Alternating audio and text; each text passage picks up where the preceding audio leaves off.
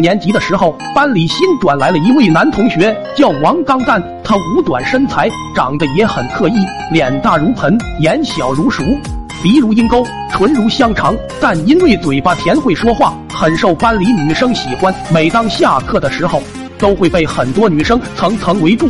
那天正在上课，突然从我同桌的板凳下传来砰砰砰、噗噗噗、乒噗砰一连串震天响的连环炮声，震得后排桌子不断晃动，书本都散落了一地。随后一阵异味传遍教室，同学们都捂住口鼻朝这边看来，并且开始交头接耳的窃窃私语。其实我暗恋同桌许久，看他窘迫的神情，觉得此时正是表现的机会。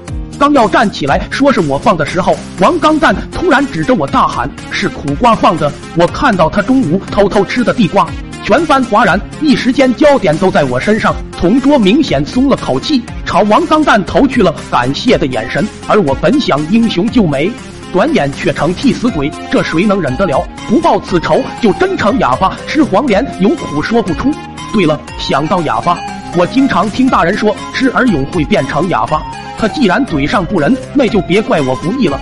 当天晚上，我就在家大献殷勤，主动要帮爹妈掏耳朵，把他们感动的鼻涕一把泪一把，夸赞儿子终于长大孝顺了。既然尊老了，就要假装爱幼，所以连妹妹也不能放过。他虽然心存疑惑，但胳膊扭不过大腿，还是乖乖让我给掏了。我把收集到的耳蛹捣成粉末带到学校。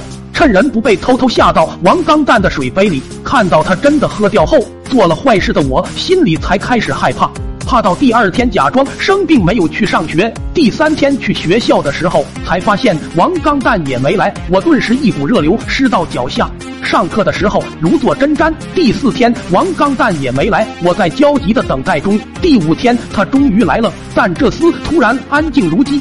跟往常大不一样，坐在那里一整天也不说话。我以为他真的变成了哑巴，并且认定以及肯定是儿勇导致的。我良心备受谴责，于是主动向老师坦白。结果才知道，原来王刚蛋是因为那天放学后他淋了雨，导致发烧，请了几天假，现在喉咙发炎，说不了话而已。事实证明不是我的原因，但老师还是喊来了家长。于是就在六年级的那个夏天，我第一次尝到了儿勇的味道。阿发阿发阿发阿发。